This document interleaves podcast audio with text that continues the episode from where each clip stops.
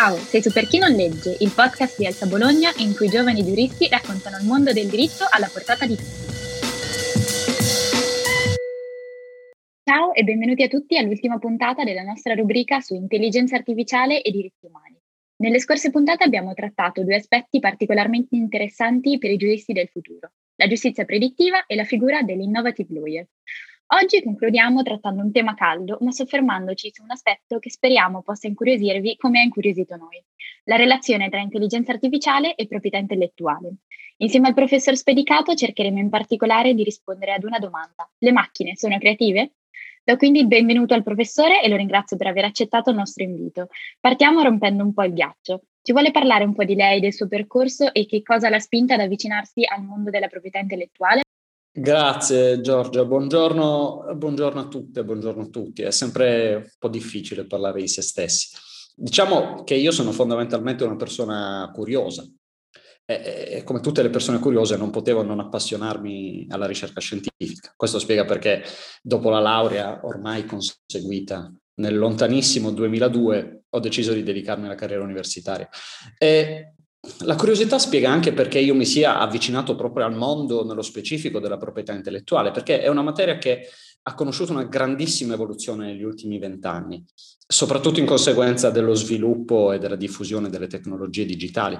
Ricordo che quando ero al terzo anno di università avevano iniziato a diffondersi le prime piattaforme di file sharing, eh, Napster fu la prima, che consentivano lo scambio di file musicali tra gli utenti di internet e ricordo che mi affascinava la sfida di comprendere come il diritto poteva regolare una realtà così nuova, in parte ancora sconosciuta anche da parte dei giuristi più affermati, che poi erano quelli con i quali mi confrontavo, che erano quelli che leggevo. E ne parlai con il mio relatore e alla fine scrissi una tesi sulla responsabilità extracontrattuale dell'Internet Service Provider per violazioni del copyright posta in essere da parte dei suoi utenti, un tema che ho trattato a lezione non più tardi di tre giorni fa. E da allora la proprietà intellettuale e il diritto delle nuove tecnologie sono state il mio pane quotidiano, se così si può dire. Oggi, come si accennava prima, parleremo di diritto della proprietà intellettuale e intelligenza artificiale. Ci spiegherebbe brevemente cosa si intende per diritto della proprietà intellettuale e soprattutto quali sono l'oggetto e la finalità di questa disciplina? Beh, eh, questa è la classica domanda semplice che richiederebbe però una risposta piuttosto complessa. Cercherò ovviamente di semplificare. E iniziamo col dire che la proprietà intellettuale è una sorta di contenitore concettuale al cui interno convivono istituti giuridici diversi tra di loro. Quando parliamo di marchi o di segni distintivi parliamo di proprietà intellettuale, quando parliamo di brevetti o di know-how parliamo di proprietà intellettuale. Quando parliamo di diritto d'autore, di design, parliamo di proprietà intellettuale. Ora, quello che accomuna questi diversi ambiti è in linea di massima la circostanza che la proprietà intellettuale protegge un prodotto dell'ingegno umano un prodotto della creatività umana. Questo prodotto può essere riconducibile all'ambito letterario, all'ambito artistico, scientifico, industriale, ma è sempre in generale un prodotto creativo. Ora, la domanda è perché esiste la proprietà intellettuale? Eh, noi sappiamo che a differenza di altri istituti, pensiamo alla proprietà classica, al contratto, al matrimonio, la proprietà intellettuale è relativamente giovane, ha poco più di 300 anni se pensiamo al diritto d'autore, un paio di secoli in più se pensiamo ai brevetti, ma anche molti di meno se pensiamo ad altre forme di proprietà intellettuale, penso eh, alla tutela dei microchip, che è una tutela relativamente recente. E quindi dobbiamo chiederci cosa cambia a un certo punto, relativamente recente, come dicevo, della storia dell'uomo rispetto al periodo precedente per quanto riguarda la produzione intellettuale, la produzione creativa. E la verità è che ciò che cambia in modo significativo non è di per sé il processo creativo, quello che cambia è la tecnologia che consente di copiare i risultati, i prodotti finali del processo creativo. Pensiamo alla scrittura, per esempio, quando iniziano a diffondersi i libri. Quando Gutenberg, a metà del 400, inventa la stampa a caratteri mobili. E quindi l'invenzione della stampa a caratteri mobili determina un aumento della diffusione dei libri, ma è anche il principale fattore che determina il sorgere del copyright. E questo perché? Perché creare un'opera letteraria per il suo autore è costoso, richiede investimenti, sforzi, sacrifici, mentre copiarla è più semplice ed economico rispetto a crearla. Dunque, quando si diffondono delle tecnologie che rendono più semplice, veloce e economico copiare, si produce anche il rischio che chi crea, chi inventa, si fermi un attimo e pensi. Ma se io investo per creare e poi qualcuno mi copia, come faccio a recuperare il mio investimento sul mercato? Allora chi crea, chi inventa potrebbe non essere più incentivato a farlo, potrebbe decidere di occupare in modo più profittevole e sicuro il proprio tempo e le proprie energie. Ma ovviamente per una società è fondamentale che ci sia chi crea arte, chi crea tecnologia, chi fa innovazione in generale. Ed è proprio qui che entra in gioco la proprietà intellettuale. Il legislatore, attribuendo a chi crea, a chi inventa un diritto di proprietà intellettuale, lo rassicura in qualche modo sul fatto che nessuno potrà lecitamente copiare ciò che è stato fatto. E in questo modo gli fornisce un incentivo a creare. Questo perlomeno è quello che ci dice la teoria economica in materia di proprietà intellettuale. Ci sono poi altre teorie che giustificano la proprietà intellettuale su un piano più personalistico o giusnaturalistico, per così dire. Per esempio, l'articolo 6 della nostra legge sul diritto d'autore individua nella creazione dell'opera il titolo originario per l'acquisto dei diritti morali e patrimoniali in quanto particolare espressione del lavoro intellettuale dell'autore. Quindi il prodotto dell'ingegno umano viene protetto perché è il frutto del lavoro intellettuale in questo modo la tutela della proprietà intellettuale finisce col trovare la giustificazione nella tutela del lavoro che è come noto un pilastro fondamentale della nostra Costituzione. Quindi convivono nell'ambito della disciplina della proprietà intellettuale almeno un paio di fondamenti giustificativi, quello economico, eh, conseguenzialista da un lato e quello personalistico dall'altro sostanzialmente. Da questa risposta abbiamo capito che la proprietà intellettuale indica quindi un sistema di tutela giuridica di beni frutto di un'attività creativa e inventiva. La parola chiave quindi è creatività, ma che cosa si intende per creatività e soprattutto quale significato assume a livello giuridico? Beh, eh, iniziamo col dire che sono decenni che gli studiosi si interrogano sulla creatività umana, eh, ma non mi riferisco tanto agli studiosi del diritto quanto ai neuroscienziati, agli psicologi, ai sociologi. E a dispetto del grande dibattito scientifico che si è sviluppato, non esiste in realtà tutt'oggi una definizione condivisa di cosa significhi creatività. Ci sono però alcune convinzioni sulle quali possiamo fare un ragionevole affidamento. Una prima convinzione, per esempio, è che un oggetto, un'entità materiale o immateriale, per essere creativa deve essere nuova, cioè innovativa.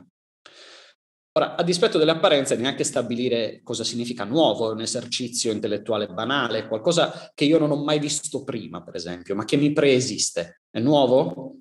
Chiaramente la risposta tipica del giurista è dipende. È nuovo rispetto a me, rispetto alla conoscenza che io ho di questa entità, ma non è nuova in senso assoluto, in senso storico, direbbe Margaret Bowden. La novità può quindi essere interpretata in due modi diversi, in senso soggettivo o in senso oggettivo. Una seconda convinzione è che la novità sia necessaria ma non sufficiente per considerare creativa qualcosa. In astratto io potrei, immaginate, battere del tutto casualmente i tasti della tastiera del mio computer per qualche minuto. Il risultato probabilmente sarebbe nuovo, nel senso che con un alto grado di probabilità la sequenza di lettere che ne deriverebbe non avrebbe uguali nella storia. Ma sarebbe anche creativo? Ora, è chiaro che è una risposta un po' difficile da dare, ma tendenzialmente presumo che la maggior parte di noi risponderebbe di no. Risponderebbe di no perché? Perché siamo istintivamente portati, giustamente aggiungerei, a pensare che qualcosa di creativo sia anche qualcosa che ha un valore. E con tutta evidenza una sequenza casuale di lettere non ha un gran valore. Ora, in cosa consista questo valore è un tema particolarmente complesso. Quello che è interessante notare eh, in ogni caso è che la proprietà intellettuale che, come abbiamo detto, protegge dei risultati creativi prodotti dall'ingegno umano, interpreta la creatività di questi risultati esattamente nei termini che abbiamo visto adesso. In generale, delle entità immateriali sono protette da un diritto di proprietà intellettuale quando sono nuove e quando hanno un valore. Il requisito della novità, infatti, è in modo esplicito in modo implicito previsto da tutti gli istituti della proprietà intellettuale. In alcuni casi è richiesta una novità di tipo assoluto, per esempio nel caso dei brevetti, in altri è sufficiente una novità relativa, come nel caso del diritto d'autore. Ma oltre che nuovi, la proprietà intellettuale impone anche che i risultati intellettuali dell'ingegno umano abbiano un valore. E si tratta qui di un valore che assume forme diverse a seconda del diritto di proprietà intellettuale che viene in rilievo. Per esempio, nell'ambito della disciplina dei marchi, il segno distintivo, oltre che nuovo, deve avere valore in quanto deve essere atto a distinguere dei prodotti o dei servizi da quelli dei concorrenti. Quindi valore come capacità distintiva. Nel diritto dei brevetti l'invenzione, oltre che nuova in senso assoluto, deve avere un valore nel senso di non risultare ovvia per un esperto del settore. Quindi novità, scusatemi, ehm, eh, valore come non ovvietà. E nel diritto d'autore l'opera dell'ingegno, oltre ad essere nuova, deve avere valore perché deve riflettere la personalità dell'autore e così via. Quindi in tutta la disciplina della proprietà intellettuale noi abbiamo questa concezione della creatività che rispecchia in ultima analisi quello che ci raccontano gli studiosi di creatività. Quindi qualcosa è creativo se è nuovo, se ha un valore. Ed è proprio sul nodo centrale della definizione di creatività che nasce il collegamento tra proprietà intellettuale e intelligenza artificiale. Tutto quasi ruota intorno a questo dilemma. Una macchina può essere creativa? E quali sono i diversi scenari che sorgono dalla risposta a questa domanda? In realtà temo che più che relativo alle capacità creative di una macchina, il dilemma sia soggettivo, cioè riguardi la macchina in sé come entità distinta dall'essere umano che ne fa uso. Provo a spiegarmi meglio. La domanda se una macchina sia o non sia in grado di essere creativa dal punto di vista del diritto della proprietà intellettuale è una domanda irrilevante. La proprietà intellettuale non si chiede se un essere umano è in grado di essere creativo, si chiede se il prodotto che ha realizzato è creativo.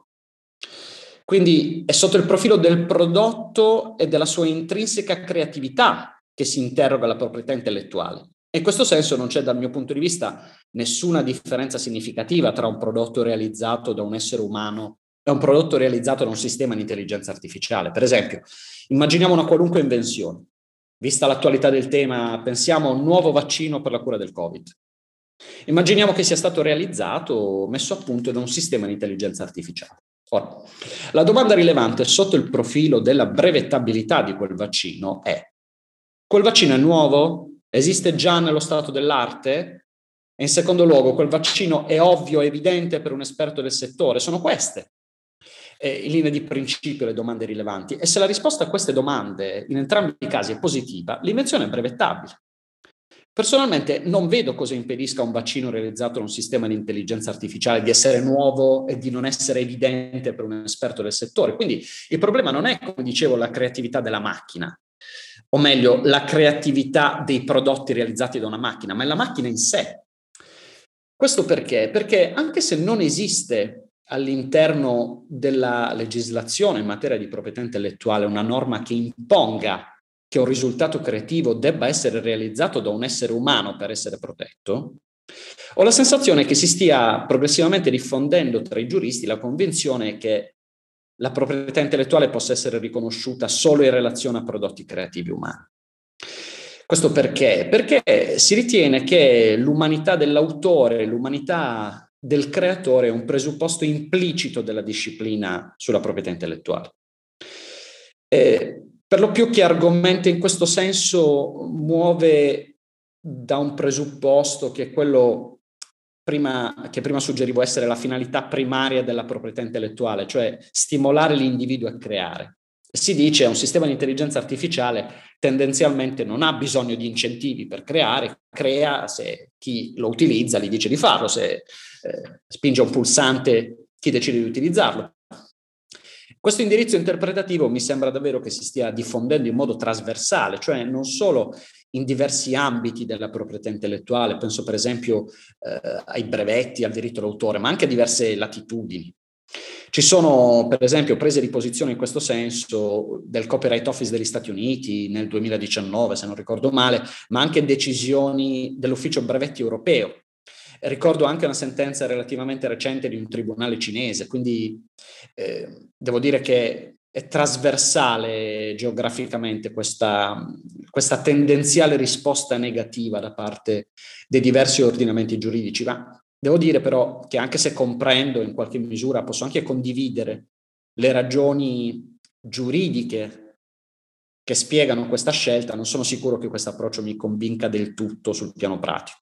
Prendendo in esame un caso concreto, in America il signor Thaler depositò il brevetto relativo alla testina dello spazzolino denti Oral-B Cross Action. Nella domanda Thaler aveva indicato se stesso come autore e si è scoperto solo in un secondo momento che l'autore effettivo, se così possiamo chiamarlo, era la Creativity Machine. Questo esempio per dire che se il prodotto di, di per sé è degno di tutela, perché rifiutarne la brevettabilità? Come lei diceva prima, viene, rifiuta- viene rifiutata la brevettabilità di un prodotto solo per la ragione che l'autore non è un essere umano? E secondo lei quali sono le conseguenze di questa scelta sul piano economico? Il punto è esattamente questo, cioè il punto è proprio chiedersi quali sono le conseguenze di una regola giuridica che esclude la tutela se un prodotto innovativo è realizzato da un sistema di intelligenza artificiale. Perché la vicenda di Thaler dimostra, penso, che in questo caso l'essere umano potrebbe fingere di essere il creatore, proprio per poter beneficiare della tutela. E questo perché? Perché è vero che le macchine non hanno bisogno di incentivi per creare, ma creare un'intelligenza artificiale creativa, perdonate il gioco di parole, ha dei costi notevoli. Cioè i costi di sviluppo di un'intelligenza artificiale creativa sono notevoli. E quindi la domanda è perché qualcuno dovrebbe investire per realizzare una macchina creativa se poi chiunque fosse libero di copiare i prodotti realizzati da questa macchina. Qualche autore sostiene che in realtà un rischio di copia su scala massiva non ci sia. Per esempio perché il creatore o l'utilizzatore del sistema di intelligenza artificiale potrebbe comunque invocare le norme che puniscono gli atti di concorrenza sleale, si dice un'imitazione massiccia dei risultati di un eh, sistema di intelligenza artificiale sarebbe probabilmente un atto di concorrenza sleale. Il problema è che si tratta di norme, quelle sulla concorrenza sleale, che hanno un ambito di applicabilità circoscritto da un punto di vista soggettivo. E proprio la storia del diritto industriale è ricca di esempi in cui un diritto di proprietà intellettuale è stato creato proprio perché si è ritenuto che la tutela garantita dalle norme sulla concorrenza sleale non fosse sufficiente a tutelare gli investimenti. Penso in tempi recenti eh, ai diritti audiovisivi sulle immagini di eventi sportivi. Eh, che come sapete, come sappiamo, ormai eh, valgono centinaia di milioni di euro in molti casi, che prima erano tutelate eh, rispetto all'investimento posto in essere da chi eh, realizzava le riprese sotto il profilo della concorrenza sleale che poi hanno dato luogo al sorgere di un nuovo diritto di proprietà intellettuale. Quindi il tema è proprio questo, cioè a volte la tutela garantita dalla concorrenza sleale non è sufficiente e per proteggere gli investimenti serve un diritto di proprietà intellettuale. È evidente come questo caso pratico abbia sollevato una serie di questioni che hanno messo a dura prova i giuristi e proprio alla luce di questo ci piacerebbe concludere con una riflessione. Il diritto potrebbe o dovrebbe essere motore di investimenti economici, soprattutto anche nel settore dell'innovazione tecnologica. Ci sono secondo lei spirali di cambiamento per il futuro? Diciamo che è difficile prevederlo, eh, per la semplice ragione che la riflessione giuridica su questi temi è ancora in una fase un po' iniziale, cioè ehm, è vero che se ne parla ormai da 3-4 anni in modo un po' più approfondito, di questi temi, ma eh, se pensiamo al dibattito che normalmente si sviluppa su questioni giuridiche fondamentali, sappiamo che i tempi di articolazione del dibattito sono molto più lunghi. Per adesso quello che sembra è che l'indirizzo interpretativo sia quello che riferivo poco fa, eh, c'è anche da dire che di solito il diritto, il diritto della proprietà intellettuale in particolare, segue l'economia, segue la tecnologia, segue l'evoluzione della società, cioè no, non lo precede, ma lo segue per l'appunto. Quindi se lo scenario tecnologico ed economico nei prossimi anni farà emergere una certa insoddisfazione riguardo al trattamento giuridico riservato ai prodotti innovativi realizzati da un sistema di intelligenza artificiale, non mi sento di escludere che l'indirizzo interpretativo possa effettivamente cambiare. Intendiamoci, eh, come dicevo, io comprendo anche l'indirizzo interpretativo attuale, quello che quindi nega la protezione ai risultati creativi delle macchine, ed è probabile anche che la soluzione ideale non sia quella di riconoscere su questi prodotti creativi o innovativi uno dei diritti di proprietà intellettuale che conosciamo oggi. Può darsi che la soluzione ideale sia crearne uno del tutto nuovo, Beh, non sarebbe la prima volta che succede. Negli ultimi anni basti pensare che il legislatore ha creato eh, un diritto sui generis eh, a favore del costitutore di una banca di dati perché si è ritenuto che le forme di tutela esistenti, in primis quella eh, prevista dal diritto d'autore non fossero sufficienti. Ha creato una disciplina ad hoc eh, per le invenzioni biotecnologiche, per esempio, perché si è ritenuto che, ferma restando l'applicazione generale dei principi in materia brevettuale, le invenzioni biotecnologiche richiedessero un trattamento specifico da un punto di vista giuridico. Due anni fa con la direttiva sul diritto d'autore nel mercato unico digitale è stato creato un nuovo diritto connesso per gli editori che sostengono di essere minacciati, a loro dire, da servizi come Google News. Quindi il mondo è in continuo cambiamento e quindi anche la proprietà intellettuale è in continuo cambiamento. E in questo senso davvero torniamo al punto di partenza, la curiosità. Cioè la curiosità è per quello che ci riserva il futuro quello che spinge le persone che fanno il mio lavoro a studiare e a ideare nuove soluzioni che facciano funzionare meglio e rendano anche un po' più giusto, se vogliamo, il posto in cui viviamo. Quindi se ci renderemo conto, se i giuristi si renderanno conto che la soluzione interpretativa che è stata fin qui individuata non dovesse risultare soddisfacente, è possibile sicuramente che verrà, eh, si immaginerà uno scenario diverso, si immagineranno soluzioni diverse. Da questa chiacchierata abbiamo compreso quanto nella situazione attuale dei fatti alla domanda esistono delle macchine creative non possiamo dare una risposta certa. Tuttavia non si può trascurare come l'innovazione tecnologica e digitale negli ultimi anni ha immesso nel mercato prodotti autonomamente realizzati da sistemi di intelligenza artificiale e questo comporta inevitabilmente un ripensamento della regolamentazione degli equilibri che dominano il mercato. Noi ringraziamo il professor Spedicato per eh, tutti gli spunti e um, vi invitiamo come sempre a rimanere sintonizzati nel, nel nostro canale. Grazie a voi. Grazie, alla prossima. A presto.